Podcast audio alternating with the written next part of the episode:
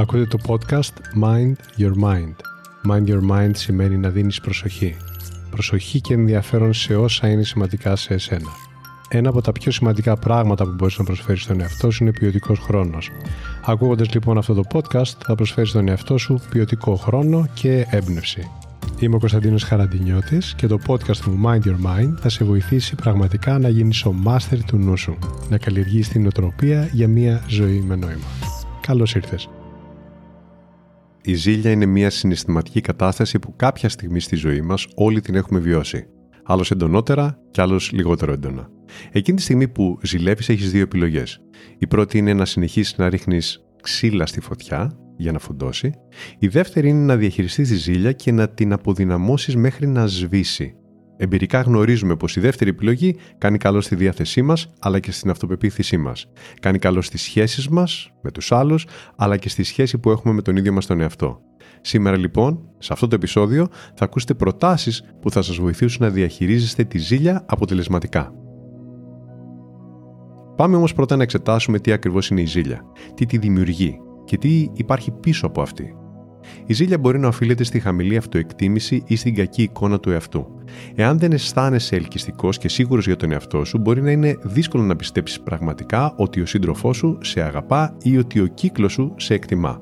Άλλες φορές η ζήλια μπορεί να προκληθεί από μη ρεαλιστικές προσδοκίες μέσα στην οποιαδήποτε σχέση, κοινωνική ή προσωπική.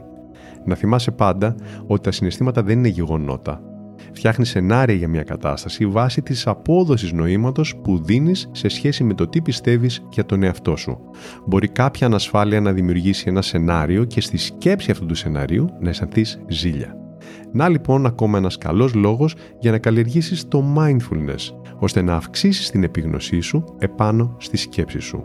Είναι μεγάλη δύναμη να ξέρεις να ξεχωρίζεις την αλήθεια από το σενάριο και να έχεις καλό έλεγχο των συναισθημάτων, άρα και των πράξεών σου.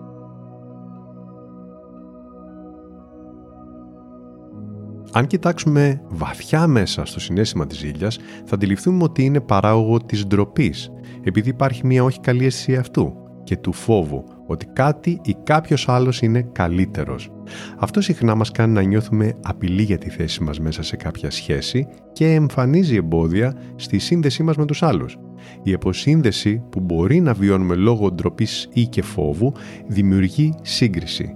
Η σύγκριση είναι αυτό που τελικά πυροδοτεί τη ζήλια είμαι λιγότερο καλός ή δεν έχω αρκετά. Αυτό είναι καλύτερο από το δικό μου. Του αρέσει πιο πολύ ο άλλος. Προτιμά κάτι άλλο από αυτό που εγώ είμαι ή έχω να δώσω. Βλέπουμε λοιπόν ότι στο φάσμα των ανθρωπίνων συναισθημάτων η ζήλια είναι ένα από τα πιο πολύπλοκα, απογοητευτικά και άβολα συναισθήματα. Αυτό το κοκτέιλ θυμού, θλίψης, καχυποψίας και φθόνου μπορεί να καταστρέψει τις σχέσεις, να σταθεί εμπόδιο στην προσωπική εξέλιξη, ακόμα και να προκαλέσει κρίσεις κατάθλιψης και άγχος. Δημιουργεί έναν φανταστικό κόσμο, όχι ευχάριστο. Θα έλεγα μεταφορικά ότι δημιουργεί έναν τοξικό ζωμό μέσα στον οποίο βράζεις μέχρι να εξαντληθεί η ενέργεια η δική σου και ενδεχομένως και των άλλων που σχετίζονται μαζί σου μπορείς να το καταλάβεις βαθιά μέσα σου ότι η ζήλια είναι τοξική. Για θυμίσου, πώς αισθάνεσαι όταν ζηλεύεις; Στο σώμα, στο στομάχι, πώς ακούγεται η καρδιά, πώς πικραίνει το στόμα; Θυμήσου τι μπορεί να έχεις πει είτε δυνατά είτε από μέσα σου σε στιγμές που ζήλεψες κάτι ή κάποιον. Αν καθίσεις σε στιγμή ουδέτερη, όπως τώρα, και τα θυμηθείς όλα αυτά, σου γίνεται ξεκάθαρο πως όταν ζηλεύεις βιώνεις κάποιο είδους ανισορροπία σίγουρα έχεις υπάρξει πολύ καλύτερα.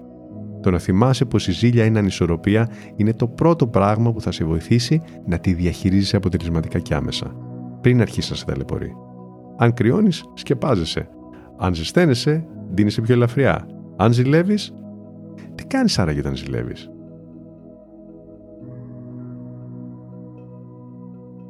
Αυτοπαρατήρηση. Η αυτοπαρατήρηση μέσα από μια προσέγγιση βασισμένη στο mindfulness θα σε βοηθήσει με την αντιμετώπιση της ζήλιας. Αν συμφωνείς λοιπόν ότι η ζήλια είναι μια μη φυσιολογική κατάσταση για εσένα και ότι όταν ζηλεύεις δεν είσαι ο εαυτός σου, ξεκίνησε να παρατηρείς την ανισορροπία στην οποία μπαίνεις. Αυτό στην πράξη σημαίνει να αναρωτηθείς.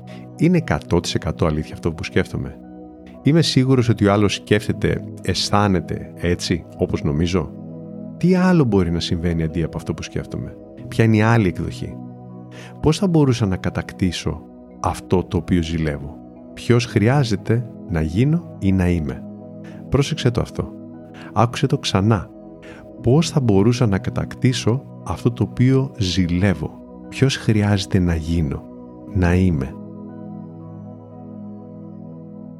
Ξεκίνησες από το πρώτο επίπεδο παρατήρησης, είναι 100% αλήθεια αυτό που σκέφτομαι, για να καταλήξεις σε ερωτήσεις που θα σε βοηθήσουν να καλλιεργήσεις την αποδοχή. Ναι, ζηλεύω, το βλέπω, αλλά με ενδιαφέρει πώς θα το αλλάξω ώστε να μην ζηλεύω.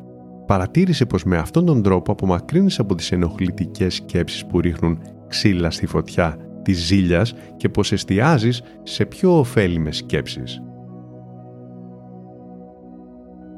Μπορείς επίσης να αποδομήσεις το αίσθημα της ζήλιας δημιουργώντας συνθήκες κατανόησης μέσα από κάποιες περαιτέρω ερωτήσεις.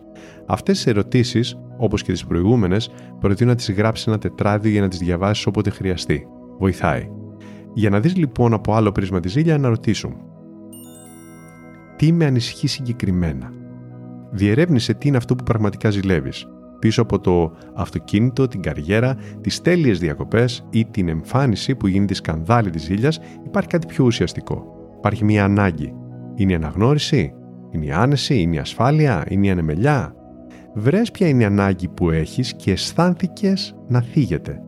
Τώρα που την εντόπισες, εστίασες σε αυτή τη σκανδάλη της ζήλιας.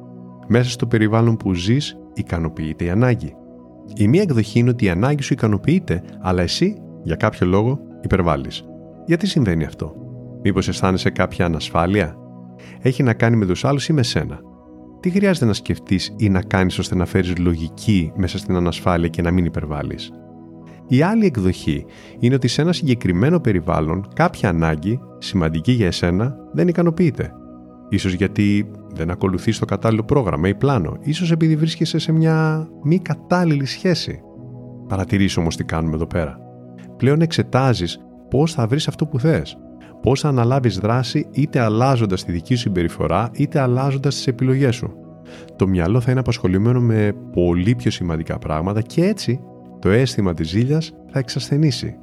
Σημείωσε τώρα άλλο ένα χρήσιμο ερώτημα για να εξετάσεις.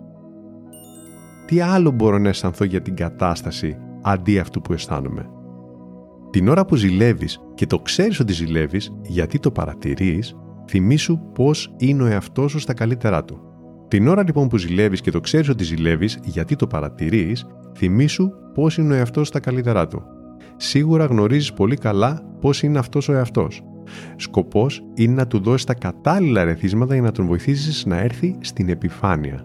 Ξεκίνα από το να αναγνωρίσεις ανοιχτά όλα τα θετικά σου χαρακτηριστικά. Θυμήσου από πού ξεκίνησες και πού έχεις φτάσει. Θυμήσου γιατί σε αγαπούν γύρω σου, γιατί σε θέλουν. Για ποιο πράγμα σε επενούν συνήθως, ποια είναι τα προτερήματά σου, πώς νιώθεις όταν αισθάνεσαι αυτοπεποίθηση; Κράτα αυτή την εικόνα του εαυτού σου και με τη δύναμη της φαντασίας σου στάσου. Στάσου απέναντι από τον εαυτό σου και παρατήρησέ τον τη στιγμή που ζηλεύει. Πώς μπορεί να διορθωθεί η στάση σου, να μαλακώσει η έκφρασή σου. Αν δοκιμάσεις αυτή την πρακτική, θα διαπιστώσεις ότι είναι πολύ αποτελεσματική βοηθά το νου να πάρει το βλέμμα του από τη σκανδάλη της ζήλιας και να εστιάσει σε θετικά ερεθίσματα. Σε αυτά τα καλά, τα θετικά τα οποία είσαι. Είναι ένας εύκολος τρόπος και άμεσος τρόπος για να μην εξελιχθεί η σπίθα της ζήλιας σε φωτιά και ταυτόχρονα έτσι καλλιεργείς την αυτοπεποίθηση και την αυτοαποδοχή σου. Εύχομαι όσα άκουσες να σου έδωσαν κάποια καλή ιδέα προς εφαρμογή σε ενθαρρύνω να τα χρησιμοποιήσεις την επόμενη φορά που θα αισθανθείς το τσίπημα της ζήλιας. Θα σε βοηθήσουν πάρα πολύ. Αν διαπιστώνεις ότι η ζήλια σε εμποδίζει σε μεγάλο βαθμό να ευχαριστηθείς, να απολαύσεις τη ζωή σου, είναι πολύ χρήσιμο να μιλήσεις με κάποιον ειδικό που θα σε βοηθήσει να θυμηθείς ποιος είσαι και ποιος είναι ο σκοπός σου. Πάνω απ' όλα, αντί να παίρνεις απόσταση και να κλείνεσαι, γιατί η ζήλια το κάνει αυτό, επικοινώνησε φωναχτά αυτό που αισθάνεσαι έτσι θα έρθει ως απάντηση η φωνή της λογικής που θα σε λυτρώσει. Ρίξε μια ματιά αν θες στα δύο link που θα βρεις στην περιγραφή αυτού του επεισοδίου. Θα σε βοηθήσουν ακόμα περισσότερο να διαχειρίζεσαι τα συναισθήματά σου και να δυναμώνεις την αυτοπεποίθησή σου. σε χαιρετώ και σου εύχομαι να είσαι πάντα καλά. Αυτό λοιπόν ήταν το Mind Your Mind. Η καλύτερη ώρα να με ακούτε είναι όταν θέλετε έμπνευση και ηρεμία. Κάντε follow για να λάβετε ειδοποίηση για το επόμενο επεισόδιο. Θα το βρείτε παντού. Spotify, Apple, Google, αλλά και όπου αλλού εσείς το ακούτε. Μέχρι το επόμενο επεισόδιο, πρόσεξε πώς σκέφτεται το μυαλό σου. Μπορεί να σε πάει όπου το ζητήσεις. Γεια χαρά!